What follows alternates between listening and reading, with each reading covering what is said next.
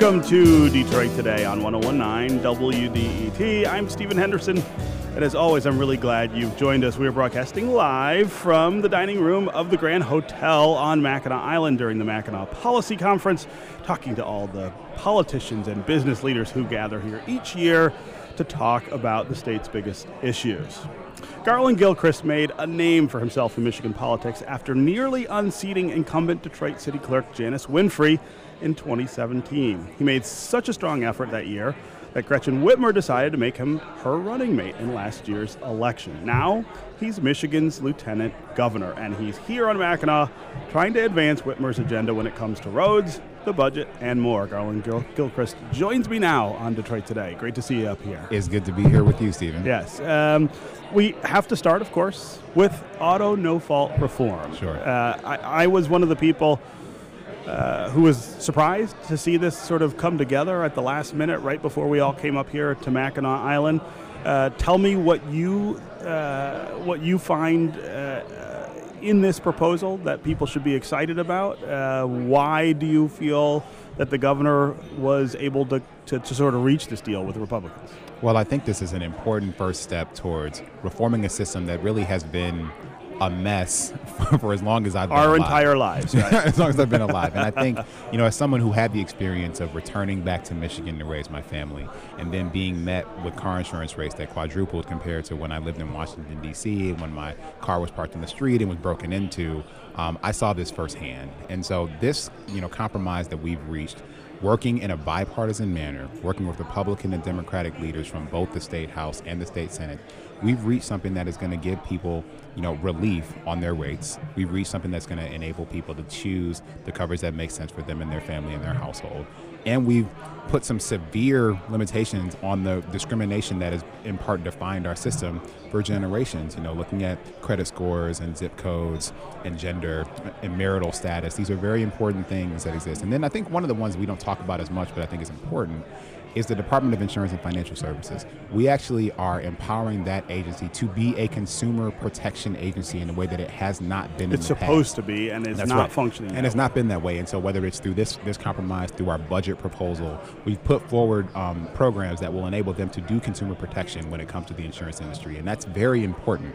We're talking about ending and curbing the discrimination against people in the city of Detroit, where I live and where my wife drives, and making sure that people have great relief across the state, and that insurance companies have some accountability with how they do business. So uh, there are a lot of Democrats who are very upset about this compromise, who feel as though the governor gave too much, that she didn't get enough uh, in terms of that anti-discrimination uh, pro- pro- uh, provision that you were talking about, and that this this uh, sort of indulges this idea that some people will be riding around in cars uh, without the kind of medical coverage that you would need if you got into a very serious accident uh, and needed long-term long-term care. How do you answer those criticisms? Well, I think that again, look, as I opened up, this is a first step towards reforming the system that's been in place for a long time and hasn't been working. But I also think that this is an opportunity for the people who are currently riding around in cars without car insurance. So that's the, the At number. is- all, the number is about 25% statewide. That the estimates are somewhere between 40 and 50% in the city of Detroit who are riding without car insurance. That's also a bad spot for them and for you know, heaven forbid they anyone they get into an accident with or any pedestrian or biker who they may strike. So we are actually inviting participation in the in the system, which we know that how insurance works is mm-hmm. when more people participate, that lowers costs for everybody. And so we're, we're really we think that this is the right first step towards reforming this. But this is really historic. I don't want to lose sight of that. And we there have been legislators who've been arguing and opining, and people have tried to make things happen on this issue and have not. And I think it's a testament to our administration, a testament to Governor Whitmer, and frankly, the, the leadership in the legislature for saying we're going to work together and we're going to do something big. We're going to do something hard. That does not scare us. And so, whether it's on car insurance reform, you've seen that. You've started to see that, and you're going to see more of it on criminal justice reform, mm-hmm. finding the legislation on civil asset forfeiture. And I'm leading a bipartisan task force on pretrial incarceration, which is the most comprehensive look at our at our county jail system that's ever happened in the history of the state of Michigan. You know, there are a lot of big opportunities for bipartisan partnership because our administration is interested in governance. Now that we're here, working with everybody else in Lansing who won an election, and so now it's our responsibility to govern on behalf of the people, and that's what we're going to do.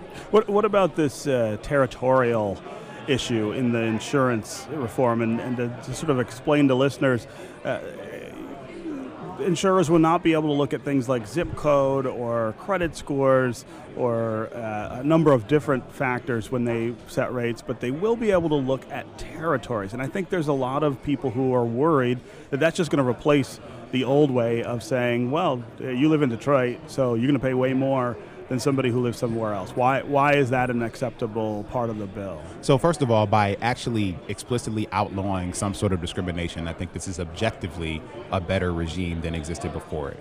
And again, when talk when I talk about empowering the Department of Insurance and Financial Services to be a consumer protection agency, part of that means being a watchdog for when those rates are set and how they're set. That see these insurance companies are going to have to explain why their rates are set why the they, are, are doing what and how doing. it's structured, what the rationale is, and then it's up to that agency to perform the consumer protection function to say, you know, this is discrimination, and that's not what we want in our system. Yeah. Um, so we got a deal on auto insurance. I, have talked for a while about this kind of three-legged stool, I think, of, of issues: auto insurance, roads, budget. Uh, they all are kind of interconnected right now, uh, and I think we were waiting to see one of them come together, so that uh, maybe it'd make it easier on on the other two. Is that something we th- you feel like is going to happen? Does this open up the door to a better discussion, uh, an easier discussion about a roads deal? So we certainly have seen th- this is a demonstration of what bipartisan conversations can can result in as far as doing something big and important. For our administration, the budget and, and road funding and, or the budget and infrastructure funding have always been connected. Those are There- those are there's never been there's never been disconnect in terms of how you've ever heard the governor or I talk about those issues because we need new revenue, really 2.5 billion dollars in additional annual revenue on top of what we have now in order to fix our roads and infrastructure problem. We have to raise that revenue in the right way so that we can then stop spending general fund money on fixing potholes and can instead spend it on higher education. And we can stop spending K through 12 school aid money on higher education so we can actually use it to make the once in a generation education investment that our students desperately need and deserve. So that that has always been connected for us and we're looking forward to seeing the you know infrastructure funding proposals from the legislature. Uh, we haven't seen those yet, but when, when those are on the table, we'll be able to have a conversation about that too.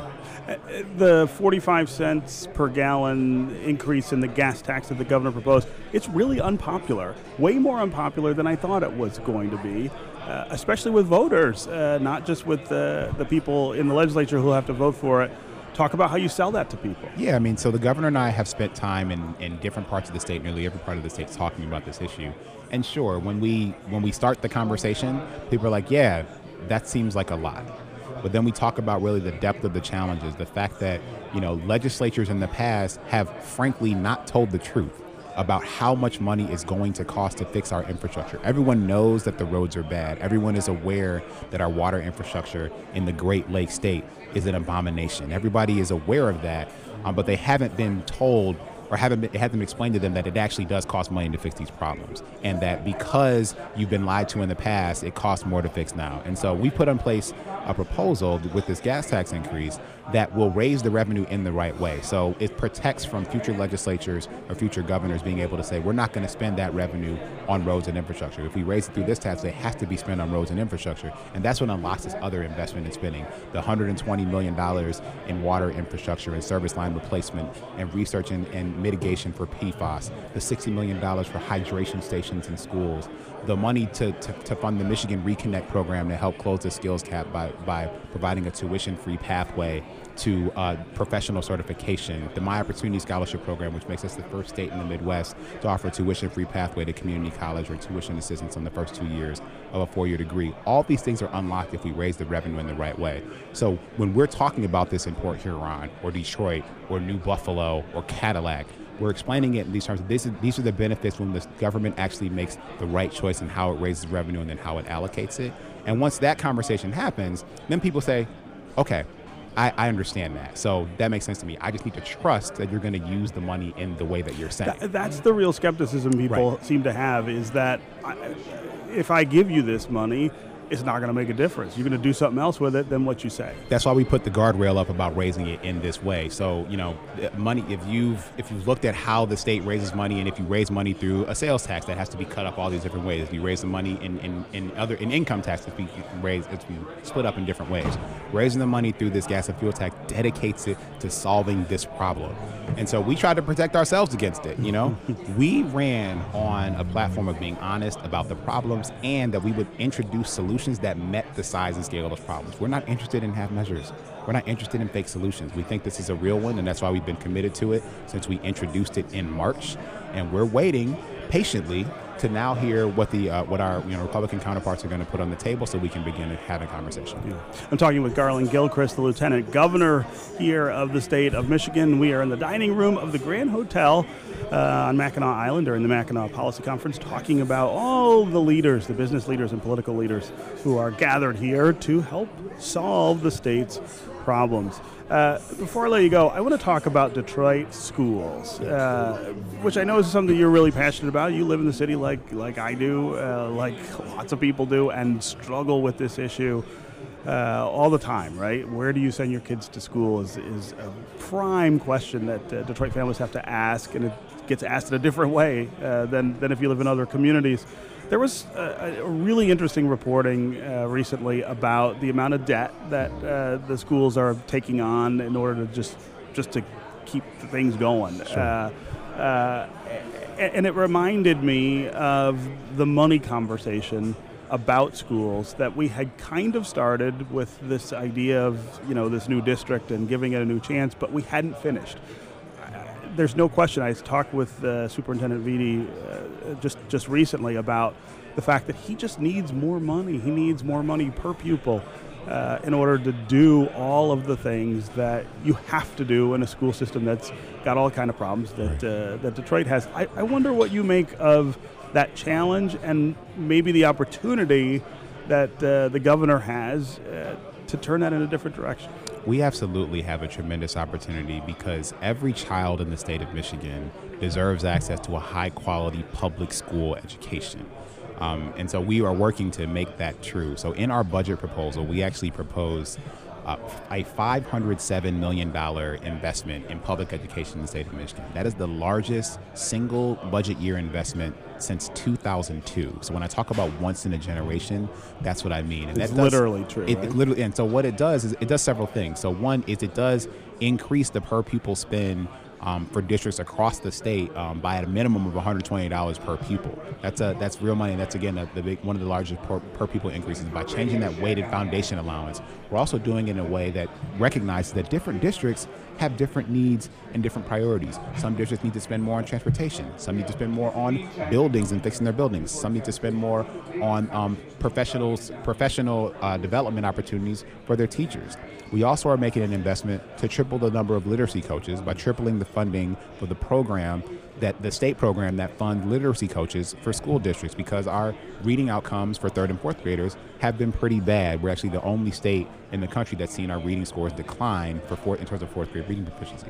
We've also increased funding for career and technical education programs, programs for children with special needs, and programs for kids who are at a higher risk of, of having um, other problems. So we agree that there is a funding challenge when it comes to education in the state of Michigan. And that is why our budget proposal is structured in the way that it is that enables us to make this once in a generation investment. So we're looking forward to working with Dr. Vitti and other education leaders across the yeah. state to make that happen. But but all of those proposals depend on the Republican legislature agreeing with those funding levels, and uh, they hinge to some degree on this this question about the roads. Right? It's all it's all uh, one big question, really. That's uh, why. So that, that's why I said before that these have never been disconnected yeah, for us. And yeah. so we, when the way that we've structured our proposal is, we are asking the legislature to frankly take one historic vote to unlock this opportunity for the next generation of people in the state of Michigan, so that children can have the educational outcomes that they deserve so that families can choose Michigan as a place to build